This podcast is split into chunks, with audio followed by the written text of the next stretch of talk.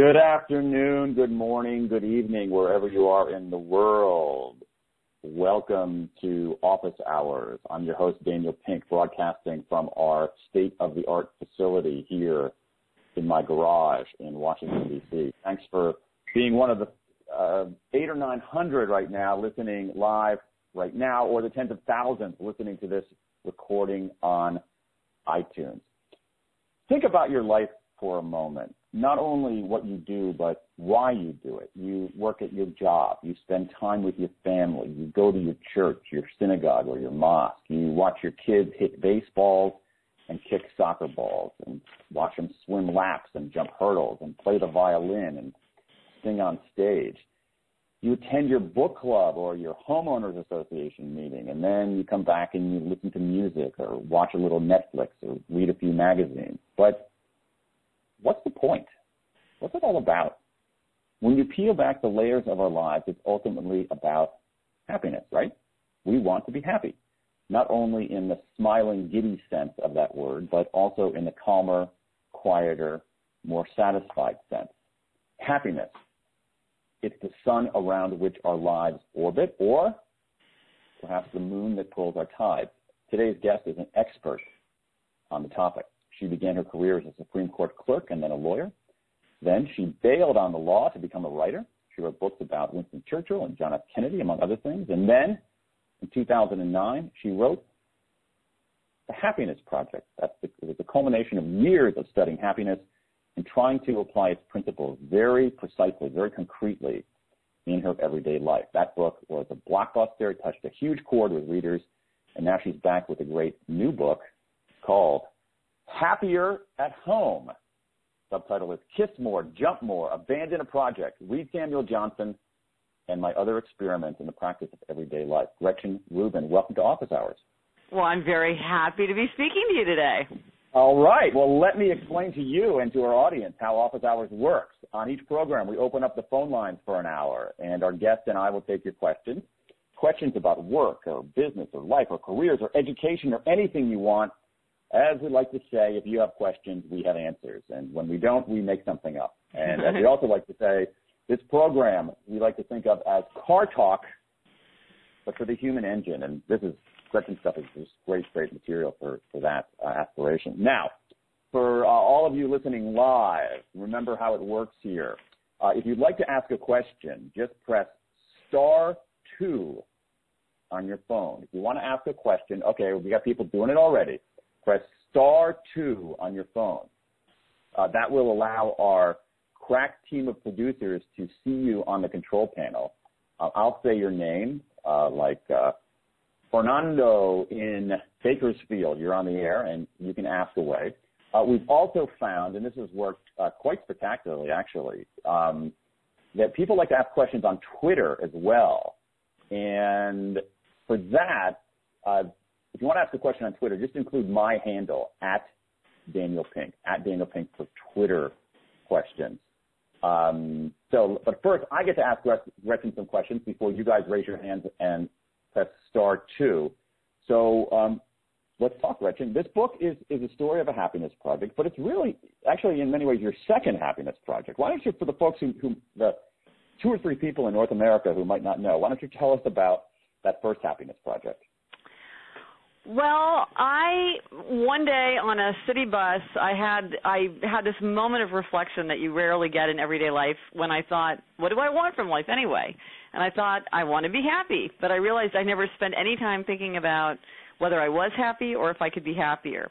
And in a flash, I thought, I should have a happiness project. And I went to the library the next day and got a giant stack of books about happiness and started to do research to find out, well, what what was the wisdom of the ages and the current scientific studies um, saying about how to be happier. And I, I had just started it thinking that I would do my own happiness project, when I decided that I would it would make a great book.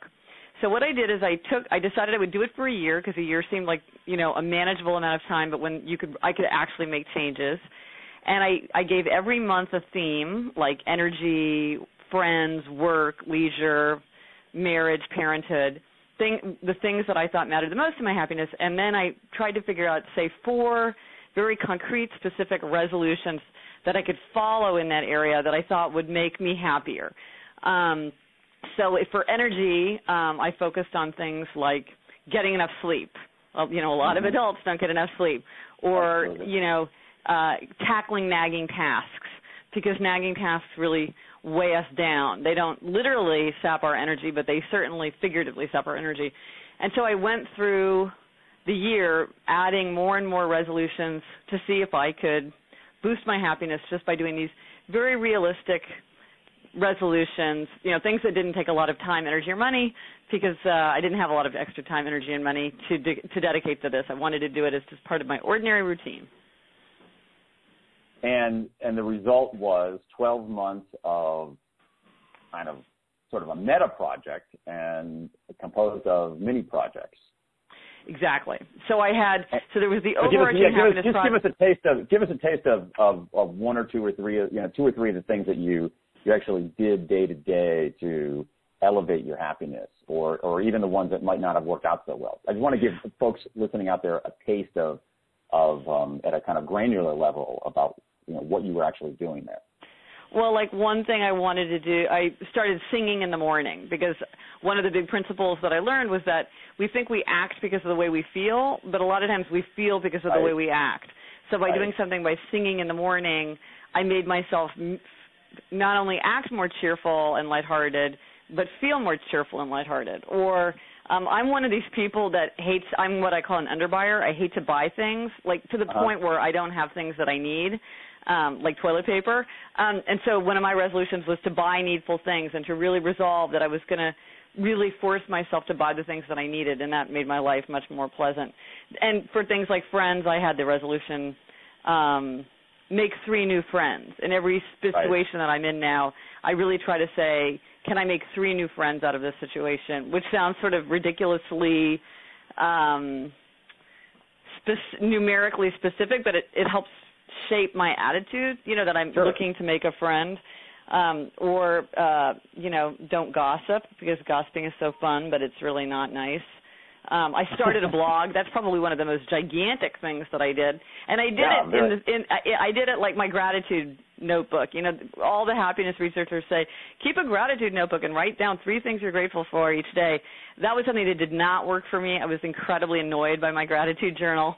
I have other things that I do to cultivate what gratitude. Were you, what were you annoyed by? That's curious. What were you annoyed by in your gratitude? It's just journal? an annoying process. It's like uh-huh. either I was saying things like I'm grateful for electricity, you know, like there were so many super basic things, or I don't know, just the whole process really did not make me feel grateful. Um, and then I've read later research saying you shouldn't do it every day. You should do it oh. less frequently than every day. But I have other gratitude practices because it's definitely very important for a happy life to cultivate gratitude. But gratitude notebook. Give us one of those. Uh, give us one of those other gratitude practices. It happens to be a peculiar interest of mine. I have my own peculiar gratitude practice, which I'm happy to share with, with listeners here in a moment. But tell me what gratitude practices did work for you. Well, so one of it for happier at home, I was really focused on home, and I wanted to uh, amplify my feelings of gratefulness for my home. So one of the things, I live in an apartment building where you have to turn two locks to get in, so there's sort of a forced pause. Um, and so when I do that, I really try to um, remind myself, I'm so happy to be home. Here I am in my yeah, in my yeah, yeah. in my apartment, and and to put myself in a grateful, you know, uh, calm family frame of mind. Um, I also every time I sit down at my laptop, like I love I love writing, and I used to be a lawyer, so I really appreciate getting to be a writer. And every time I sit down at the computer, the laptop, I think how happy I am to be working, to be doing the work that I want to be doing, and don't take that for granted. Um, I've heard of people having screensavers. Um, there's all kind, and then of course before meals is a very, very common time for gratitude. Sure. So what's what's your gratitude practice? Well, um, I, I, it's not anything I can do. There's very little I can do daily um, and sustain it. I mean, teeth brushing is probably in that category and not much else. Um, so I started this practice years ago where on my birthday, I Ah. would list what I was grateful for and the list would grow to the number, number of items which would be the same as the number of years. So each, so again, if it's not totally clear to listeners out there, so when I was 41, I had 41 items on the gratitude list. when I was 42, I had 42 items, and I think people will detect the pattern there. And it, and it ended up being kind of interesting because it ended up, at least for me, being a mix of, you know, incredibly high in the sense of elevated and significant and incredibly low. Uh, so, you know, I would have on the same list of what I was happy about, uh, or grateful for rather, um, that my kids were healthy. Okay. Like you yeah. don't get anything bigger than that. But I would also have like number 37, red wine, uh, number 42, cheese fries. Um, and it ended up being this kind of, at least for me, this interesting mix. But I think the ritual of, of, of doing it is really what's, what's the case. And, and gratitude is, um, I, I mean, as you know, and as you've written about, it's so profoundly, deeply important for people's level of satisfaction. So you end the book, The Happiness Project, and it seems, Gretchen, at least to me, as, as, as someone who had the good privilege of reading the book fairly early in the game, that you ended the book actually kind of happy. Well, the thing is, I was pretty happy when I started. Um, I was not a person who was starting from a place of crisis or depression right. or deep unhappiness. Um, I was pretty right. happy, which makes me very typical. Most people all around the world, if you say, uh-huh. yep. "Are you happy?" people say that they're pretty happy or very happy. So most people are pretty happy. Um, I de- and my inner nature has not changed. You know, I mean, I think we all have kind of the place that we go in neutral. Um, and some people that's higher on the scale, and some yeah. people clearly it's lower on the scale. And so my inner nature did not change, um, but my experience of my life is happier um, because my because my day was more filled of all with all the things that I enjoyed and and loved and was enthusiastic about and I had so much less of the things that made me feel guilty or angry or resentful or bored. Um, but having done one happiness project, instead of thinking like, oh, well, now I'm as happy as I can be, um, it actually taught me, wow, with like with mindful attention and really thinking through a lot of the things in my life that are that I'm doing on automatic or autopilot or just in default mode, I can really make significant changes without really all that much effort um, just by training my attention on them. And so having done one really made me uh, convinced of the value of doing it again, given that I had other things that I wanted to focus on that I hadn't in the first one understood or or um, grappled with. And that leads us to this the new book, uh, Happier at Home, which we're going to talk about here in a moment. We're, you're listening to Office Hours with author Gretchen Rubin. Um, if you want to ask a question, just press star two on your phone and you'll be in line to essentially raise your hand electronically so we can see you and then try to call on you if we have time. Um, if you're listening to this broadcast on iTunes, please do not press star two on your phone. Nothing will happen. Uh, so that leads that leads Gretchen to this this new book, which begins in a way that no other book I've read begins with an epiphany at the dishwasher. Tell us about that. Yes, well, it was a very uh, ordinary moment for sure.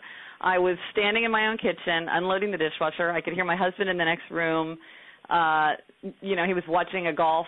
Uh, he was watching golf on television, and my daughters were playing restaurant. When I was suddenly struck by an intense wave of homesickness, I felt the way I did when I went to summer camp for the first mm. time. And this was such a puzzling feeling because why was I feeling homesick? If I was standing right in the middle of my own home. I couldn't have been a more home homely moment. And what I realized is I was feeling an almost a, a kind of perspective nostalgia, as if I were 30 years mm. in the future, thinking back with yearning to what I have right now, right here. And the intensity and sort of puzzling nature of this emotion really got me to focus for the first time. I'd done all this research writing and thinking about happiness, but I had never really looked at it through the lens of home.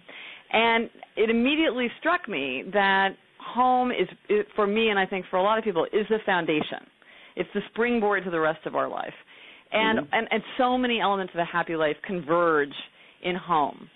So the minute I had this feeling, I was like, oh my gosh, I want to do another happiness project, and this time really focus in on this idea of being happier at home and to get that foundation as as, as happy as I could.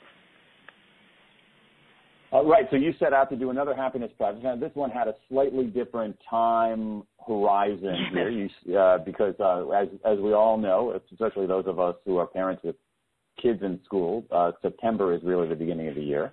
Yes. So you yeah, a lot of in, people say that they feel like September is you know September is the other January, and for a lot of people, it's it's a much more kind of New Year resolution oh, totally. time of year.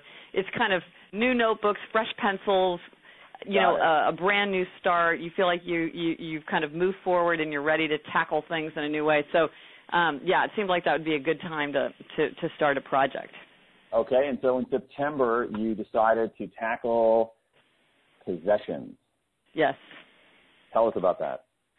Well, I picked possessions not because possessions are the most significant element to a happy life, which they are not, but there does some to be something about possessions that weigh us down. They can weigh us down, get in our way, make us feel overwhelmed, and so getting getting control over possessions seems to help. It certainly works for me, and I think for most people, it helps give you the energy and good cheer to tackle more significant resolutions that might be more challenging.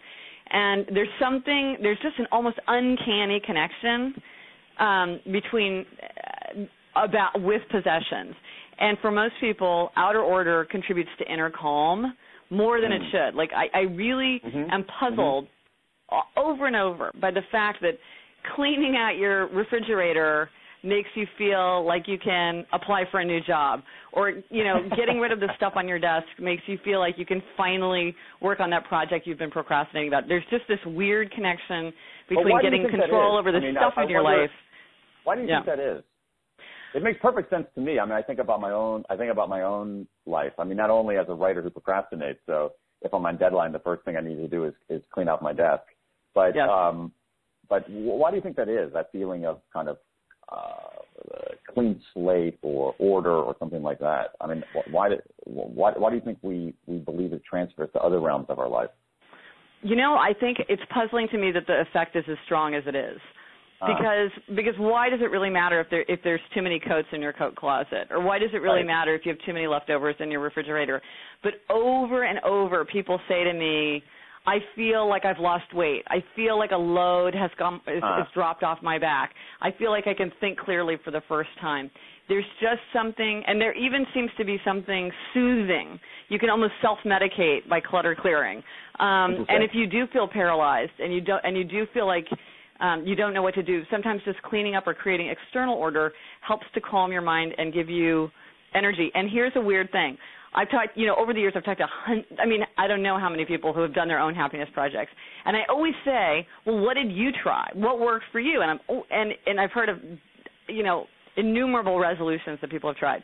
But the number one resolution that people specifically mention to me as something that they tried and helped their happiness is the resolution to make your bed. It's such a small, almost meaningless action, and yet over and over Oh. people mention this to me as something that makes them feel like they're starting the day right and makes them feel happier. And there's like there's nothing more manageable than making your bed. Oh, I totally am with the the bed making crowd on that.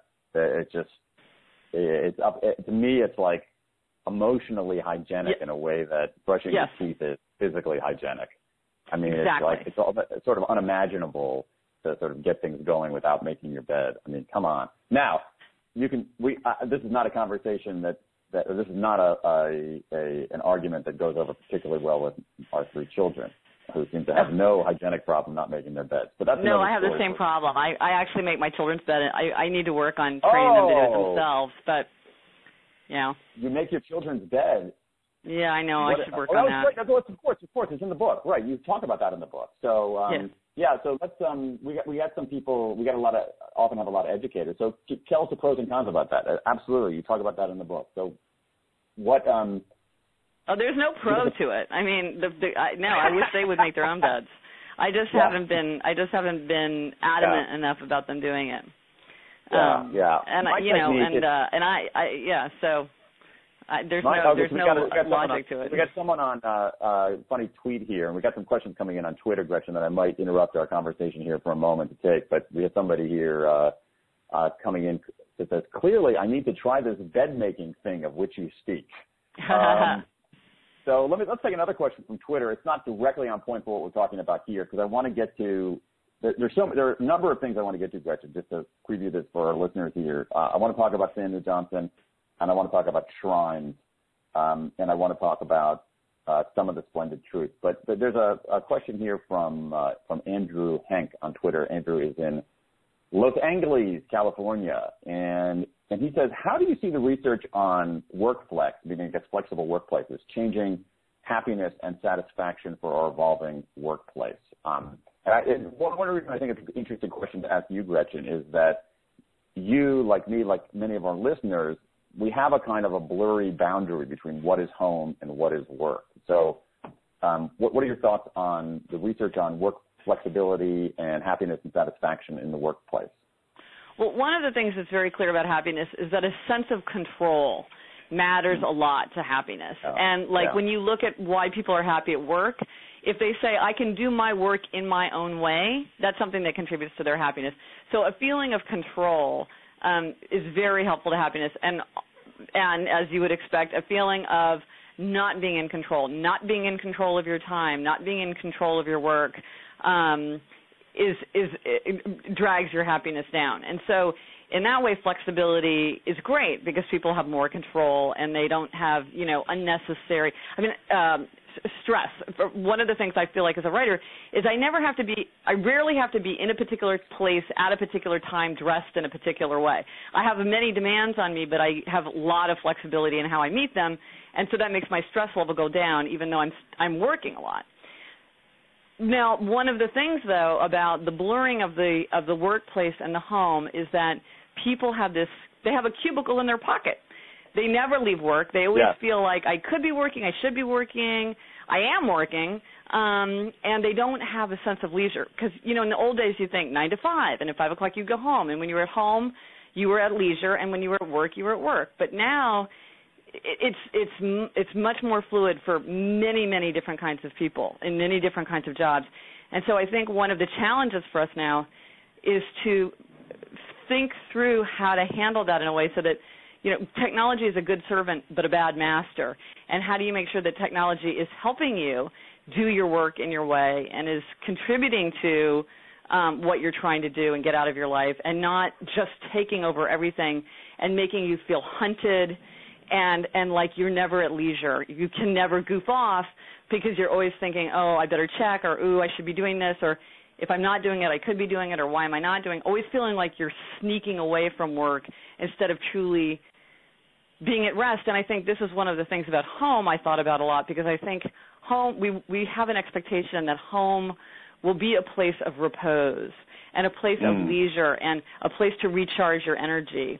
But for a lot of people, whether they work at home like you and me, or you know at least partially at home, or they just bring their home their work with them, or even if they're just charging around putting in another load of uh, laundry in all the time, um, home doesn't always have that unhurriedness, that leisure, that sense of, of play and rest. And so I think for a lot of us, we really have to mindfully figure out how we're going to make sure that we get that experience. Because if you don't, you just run yourself ragged and and uh, and, and burn yourself out.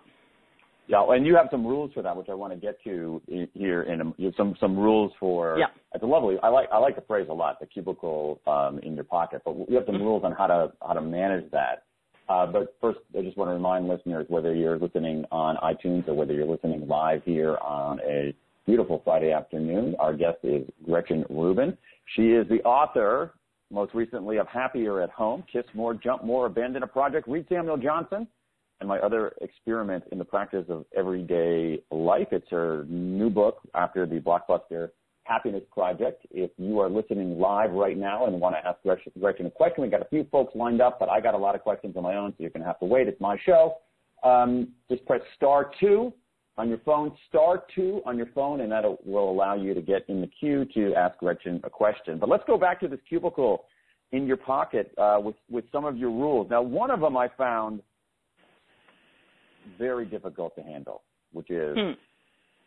I don't check my email or talk on the phone when I'm traveling from one place to another, whether by foot, bus, subway, or taxi. Mhm. How do you do that? Well, I mean, I do. Like, if like I'm at the airport, I do. Okay, What? airport is okay.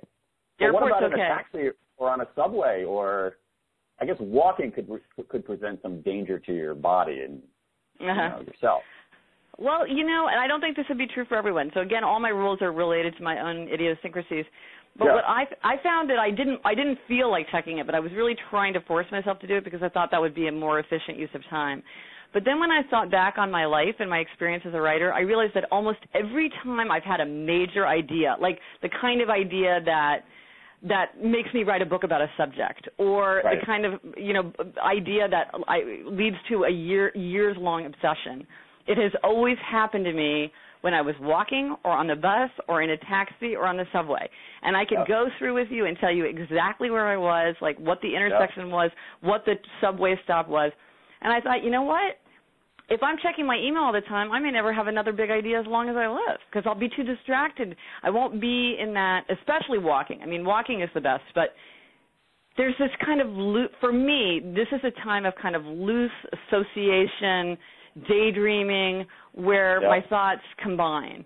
And I think for some people it's in the shower. Um, some people get it by talking. I mean, everybody knows themselves and and and uh, and and how they work. But I realized, you know, for me this is really important thinking time. And of course, it doesn't. I don't get a big idea all that often. So there's a lot of time where I'm just staring out the window, spacing out.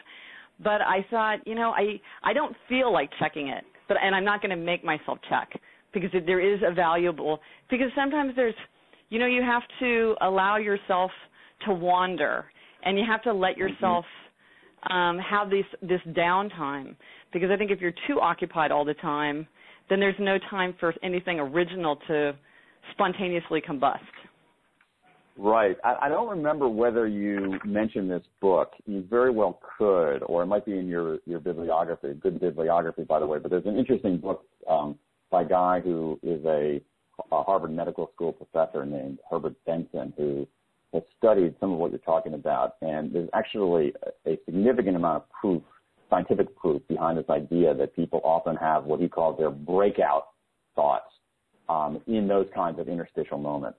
Yeah, like and shaving. Of, I think a lot of like big phys- physicists have ideas while shaving. I think I read. Yeah, um, it, but it's, it's those kinds of things where you're you're on almost a different frequency, and it could be yes. for it, it could be it could be shaving. Uh, and, and actually, Benson in his book, he has a popular book. Let me see if our if our um, crack intern here can find it for me.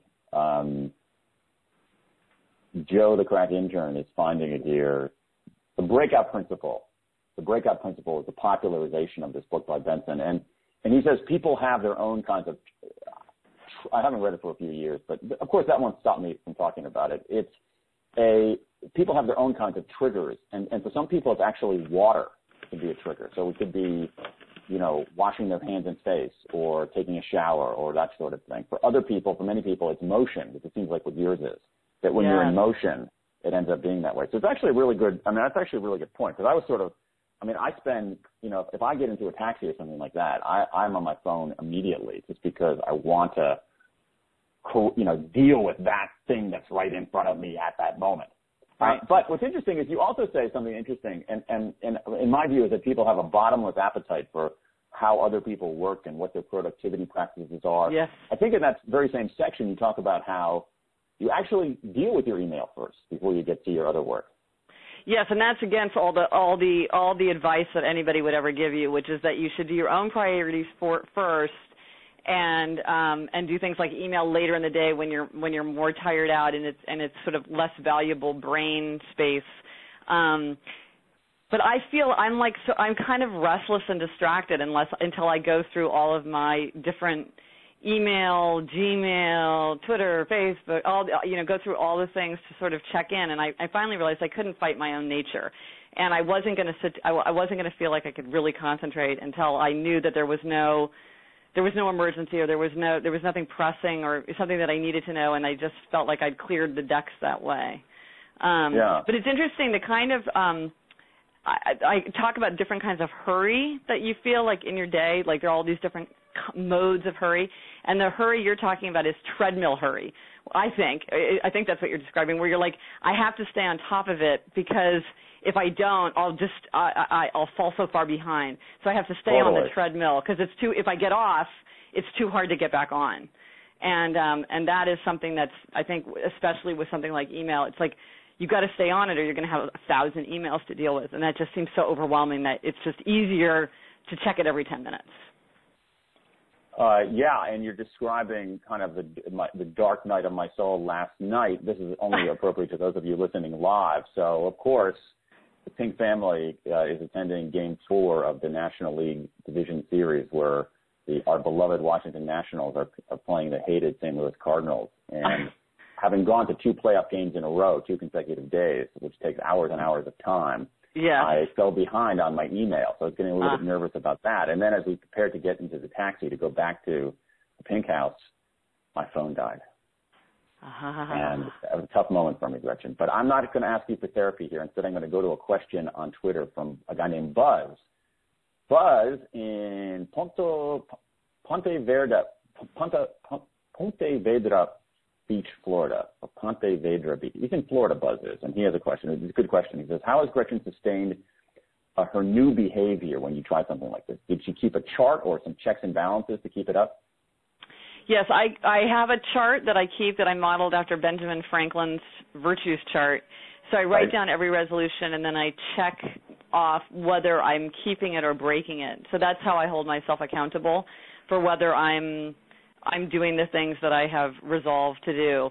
Um, and what I, and there's also sort of a side benefit to it that I hadn't ex- anticipated, which is with a lot of resolutions, they don't come up every day. They, there's not always an occasion right. for a resolution, right. and so you can kind of forget about it. But I find that by reviewing them every night, I, I I keep them very energized in my mind, and so when I'm in an occasion where I would have the opportunity, like say one of my resolutions is to underreact to a problem. Like I tend to be one of these people who flares up and is very, yeah. you know, very, and, and that makes everybody else more stressed out too. If I have a big reaction, then everybody else has a big reaction too, and then and then everything feels is is is more painful than it needs to be. Escalate. So one of my resolutions is to underreact not to dismiss problems, but just try to underreact. But but I don't always have an opportunity to do that. But to make sure that I remember when I'm in an occasion, you know, it's like saying count to ten when you're mad. And you're like, well, but I'm so mad I don't remember to count to ten until like an hour later.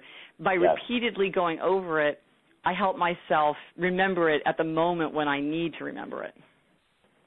Right. Okay. That's that's that's that's good advice. And I, am going to get to some uh, listener calls here in a moment because I've I've kind of overstayed my host welcome here asking you questions, but I do want to. That said, uh, I do want to come back to uh, Benjamin Franklin because he's important to this book, and mm-hmm. I also want to come back to Samuel Johnson, um, who was also who was also important to this book, and I think those offer us a really interesting way to get at some of these issues. I think a really novel and, and substantive and curious way to get here. But let's go. Um, we go to the. We're going to go to uh, our a caller here. Actually, unfortunately, I don't have a name, but I know that you're in You've been waiting a long time, and you're in Pasadena, California. So Pasadena, uh, you're on the air with Gretchen Rubin. What's your question?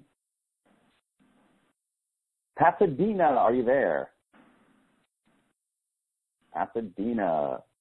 If you're in anywhere close to Pasadena, Anaheim, Pasadena. All right, Pasadena is not there. Let's go to uh, uh, Mankato or Mankato, uh, Minnesota. Uh, Mankato, Mankato, Minnesota. You're on the air with Gretchen Rubin. What's your question? Yes, I've enjoyed the show. Go Cardinals tonight. Oh, uh, cut this caller off. Um, no, uh, um, no. Uh, is it Mankato or Mankato? Are you still there, Mankato? We, uh, folks, we did not cut him off. Mankato, are you there? Mankato just disappeared. Maybe he'll come back in. We did not cut him off for being a Cardinals fan. I should have. Let's try Pasadena one more time. Sorry about that. This is the. Um, let's go. Let's go back to Pasadena here for a second because they're still in the line. Pasadena, are you still there? Pasadena, your number ends in seven zero. Okay, so I'm, I'm going to keep asking some questions here. We're going to try to work out some of these technical difficulties.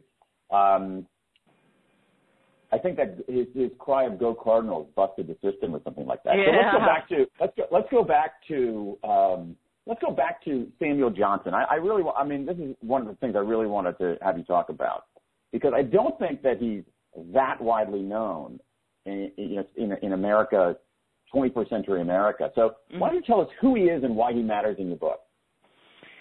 Well, he's an 18th century writer, and it shows. So he's definitely not for everyone. I would say um, he he's he's he's he did the first um, dictionary. So he's most famous for for doing the dictionary. Um, and uh but he was br- this brilliant very irascible uh eccentric person and he wrote many many essays and many books and um he and I love essayists. Like I read all these these old essayists like Hazlitt and Butler and La Rochefoucauld, you know, all these all this kind of thing. And um and I just love Samuel Johnson because first of all he's extremely funny, which is good in any writer, but um he just to me he really is able to identify aspects of human nature that when i when i read what he writes i feel like i understand myself better and i understand human nature better. And in you know in just the in just these throwaway lines sometimes he's able to capture these very complex complex ideas. And and over and over when i read it i would feel like yes now i understand the world. For example he has this very in uh, so there was a, also a very very very famous biography written of him called um life of johnson by james boswell sure which yeah. is a wonderful book um, and it was it's like greatest hits of Samuel Johnson, of which there are many. Um, and so there's this throwaway line where Johnson is offered wine, and he says, "Abstinence is as easy to me as temperance would be difficult." As he turned it down, and when I read that, I felt like, "Oh my gosh, that is me. I am an abstainer." Like Johnson, I can say no, I don't want any, but it's very hard for me to be moderate and this has been a hugely helpful thing for me to understand about myself. And I write about it all the time because I feel like so many people have the same sense of recognition when they when they hear these terms. Some people just find it much easier when faced with temptation to say, I never eat french fries, I never eat sugar, I never eat dessert, I never eat potato chips, and just never have them rather than trying to say, I can have a few or I can have them sometimes.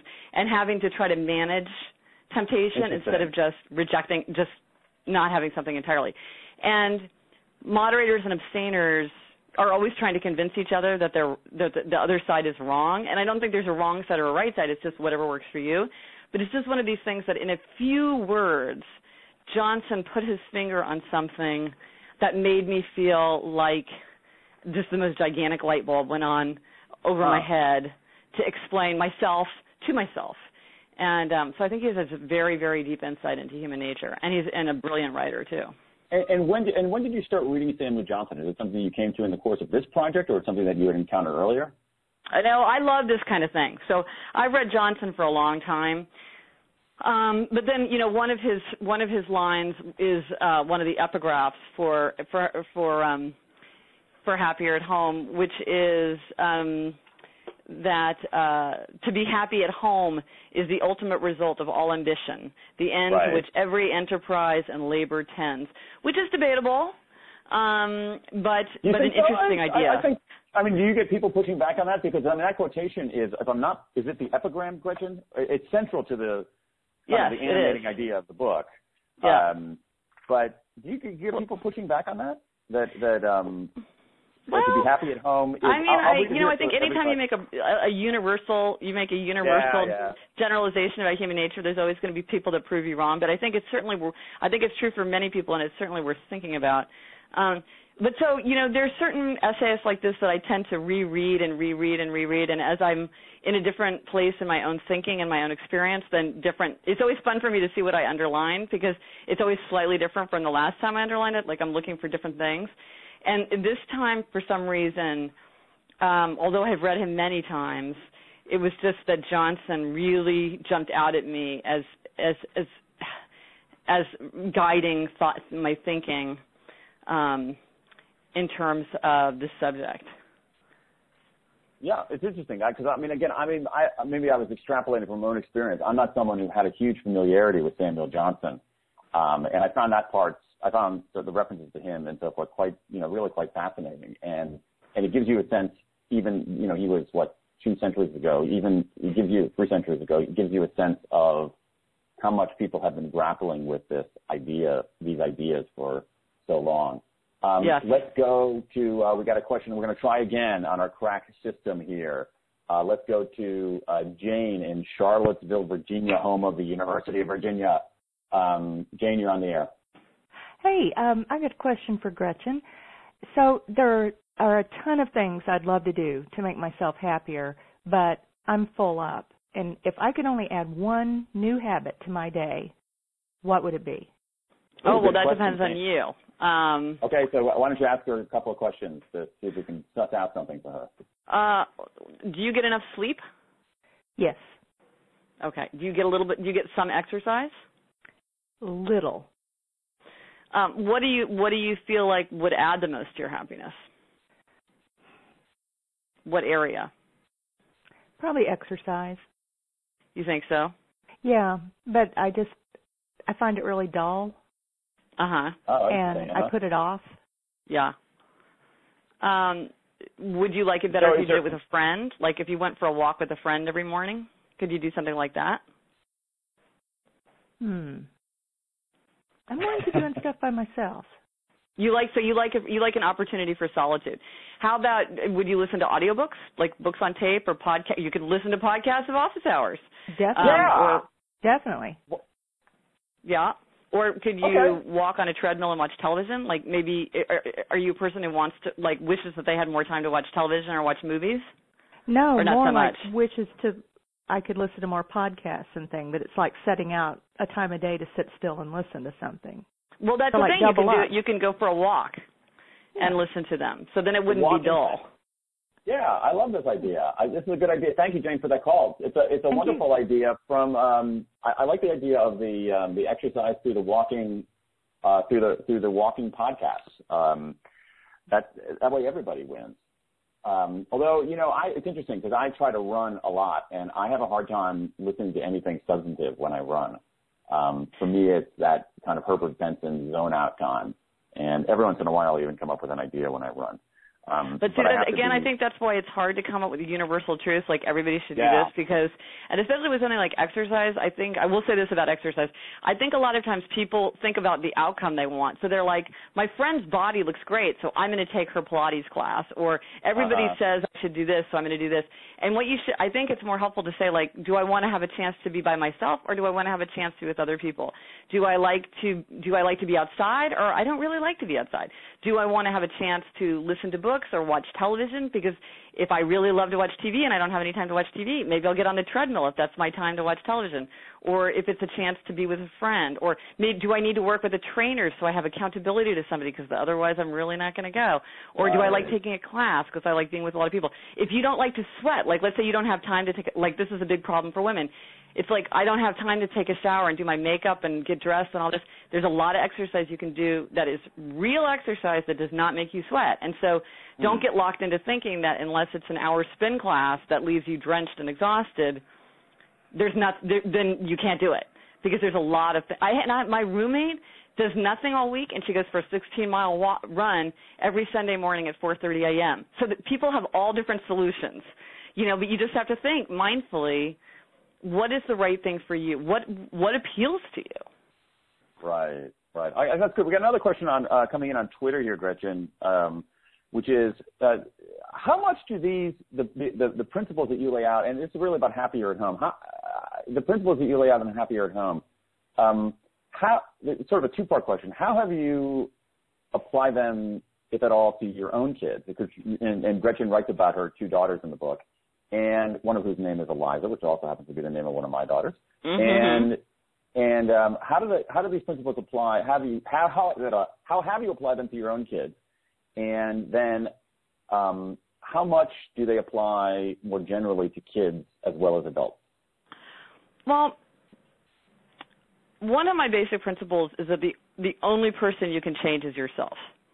And it's very tempting to think about what resolutions other people should follow. But the only person that you can change is yourself. That's one of the sort of sad truths of uh, of happiness. And so all of my resolutions for happier at home are are based on things It's also, but you also call it a. Let's come back. Hold on, hold on. You should you say that's a sad truth, but it's, at the end of your book you call that a splendid truth.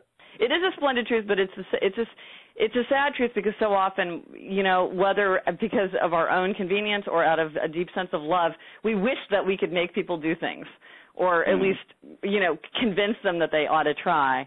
Um, and you can't, you can't. Um, so it is, it's a splendid truth, but it's a sad truth, Uh, or sometimes it's a sad truth. Um, and uh so I don't I didn't really go at it thinking like well what resolutions would would make my daughters happier because I'm not giving them resolutions. Now sometimes they right. were sort of involved in resolutions like one of my favorite resolutions in Happier at Home was I felt like I didn't have enough free t- uh, like downtime with my older daughter. I had this time in the morning with my younger daughter, but my older daughter went to school earlier and she was busier, so I didn't have any just like quiet hangout time just with her by herself.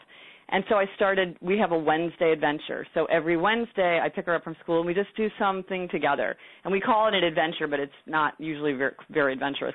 But it just means that we're together and we take turns picking and it's quiet and there's no nagging and there's no errands and we just hang out. And that, that is really, so that involved her, but it was really a resolution that was about that was about me. But one thing that I've noticed, I mean, eh, with this book, is so many people are asking me about how I would translate this for children, and I have many teen readers, which kind of surprised me. And I'm getting a lot of requests from teachers about how to adapt it for the classroom, from as young as kindergarten up the way all the way up through grad school.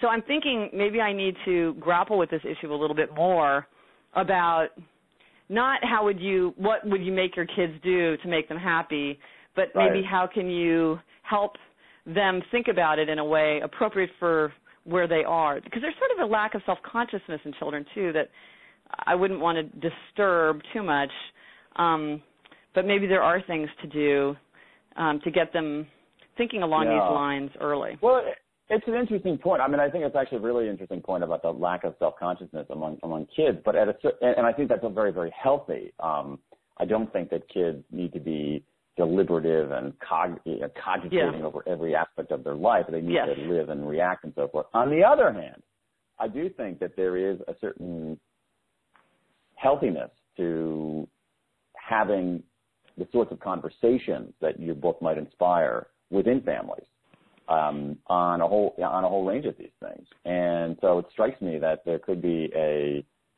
you know, it's interesting you're getting this reaction because it's, uh, I think there'd be a ready, ready audience for that kind of, for that kind of stuff. You could call it, um, you could call it, um, um, uh, happier at the beginning. Yeah. Uh, something like that. yeah. So, um, it's something you should think of. I mean, I, I think it'd be, I think it'd be really interesting. I think you'd have a ready, uh, audience in there. And I, I am so not surprised about the teenagers having, um, yeah, well, that's a very self-reflective time. It's, absolutely. it's acutely self-conscious.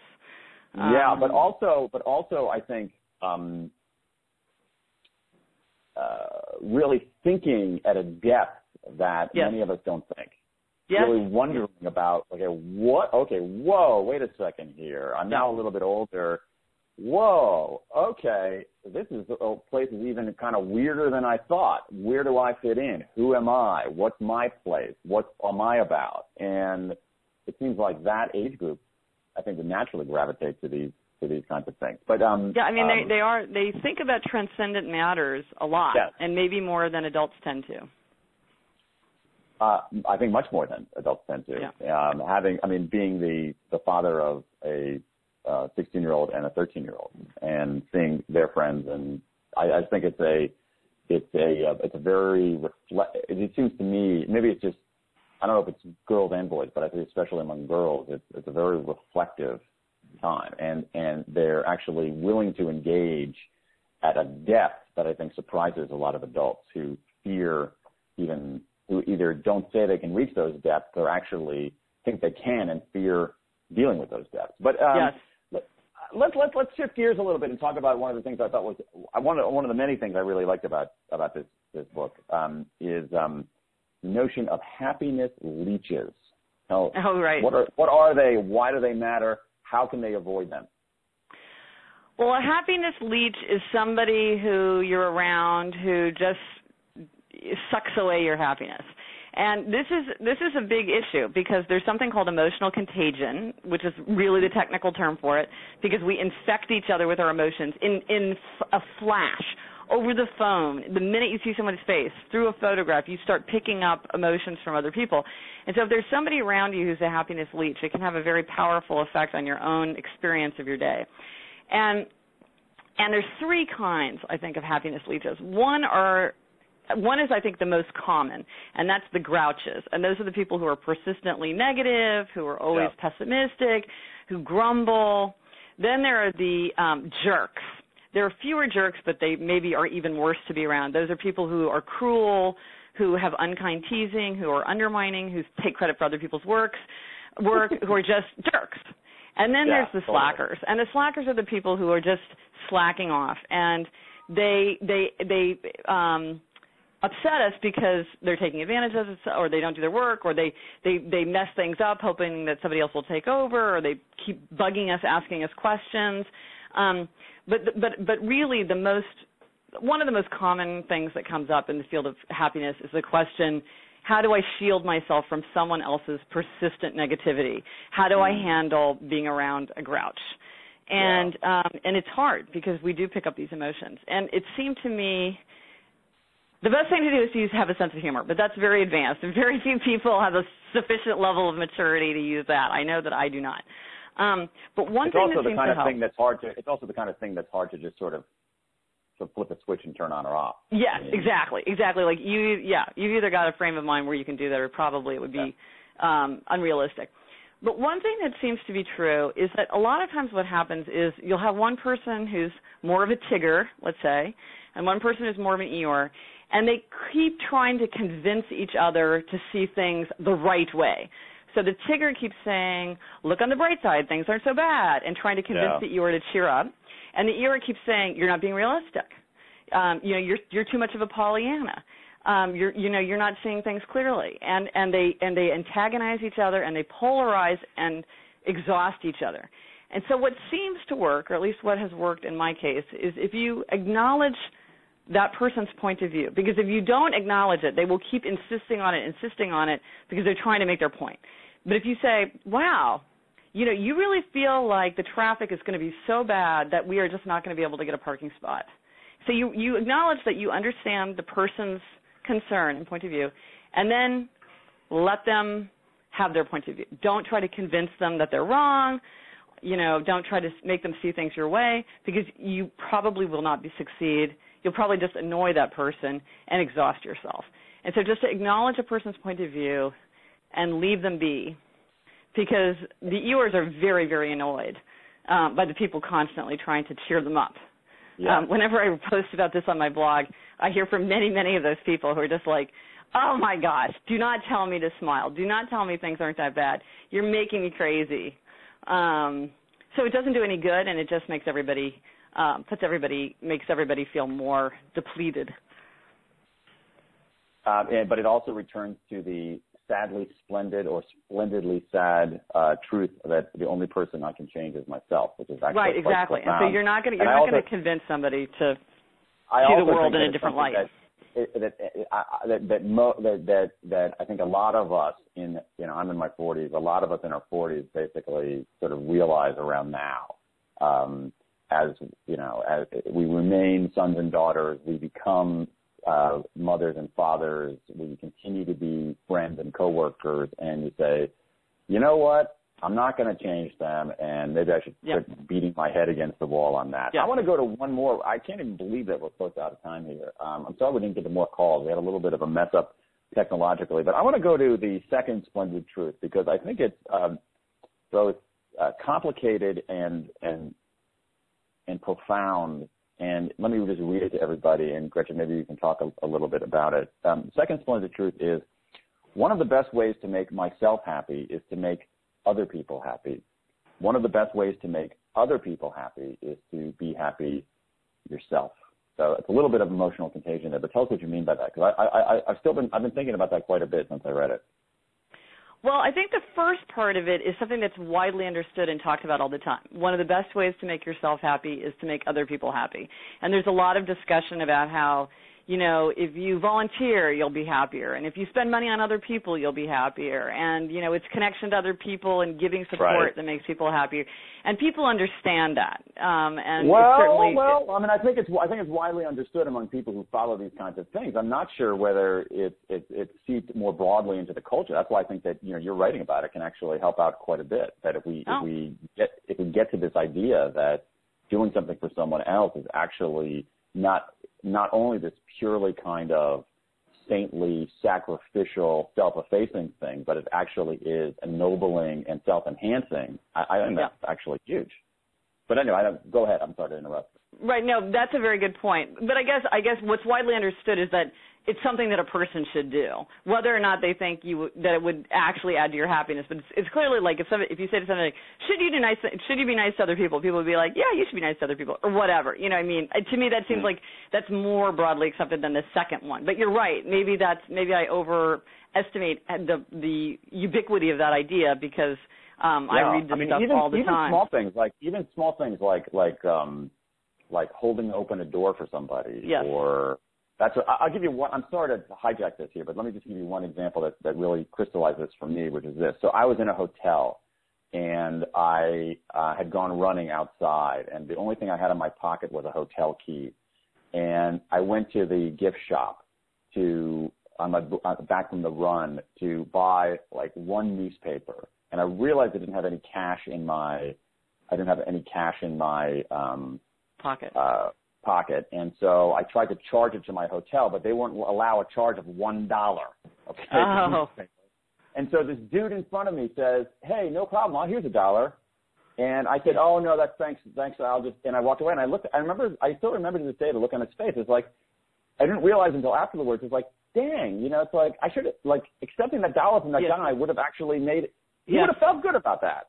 Yes. And so, yes, and anyway, that's, that's another a, secret of adulthood, which is we can sometimes be generous by taking.